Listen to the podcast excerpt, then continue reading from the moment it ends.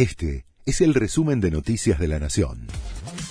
La Nación presenta los títulos del miércoles 15 de noviembre de 2023. El gobierno reanuda las microdevaluaciones.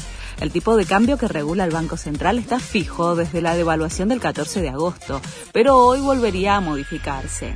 El gobierno asegura que el ajuste será de 3% mensual, muy inferior a la inflación registrada en los últimos meses, pero hay dudas sobre cómo será la política cambiaria oficial.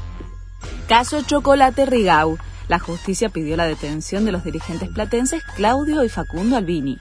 Los dos integrantes del Frente Renovador son señalados como presuntos jefes políticos del puntero que retiraba dinero con tarjetas de débito a nombre de empleado fantasma.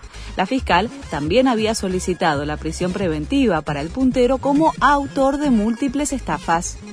La justicia definió a los herederos universales del expresidente Carlos Menem. Un fallo del juez nacional en lo civil, Carlos Goji, determinó que su lemita, Carlos Nair, Máximo Boloco y Antonella Pineta, única hija de Carlos Jr., son quienes obtendrán la herencia del ex jefe de Estado fallecido en 2021. De esta manera se pone fin a la interna familiar entre los hijos y nietos del expresidente que se había desatado tras su muerte. La derecha española pide que Europa intervenga para evitar la amnistía pactada por Sánchez. El líder de la oposición española, Alberto Núñez Feijó, pidió a la Unión Europea que intervenga ante la ley de la amnistía presentada por el Partido Socialista, que considera propia del franquismo. El pedido se realiza cuando falta un día para el debate de investidura del Premier en funciones, el socialista Pedro Sánchez.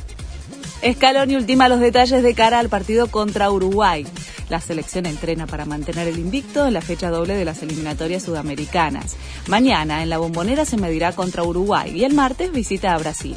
Hoy el técnico dará una conferencia de prensa y por la tarde habrá un entrenamiento a puertas cerradas para terminar de definir al equipo. Este fue el resumen de Noticias de la Nación.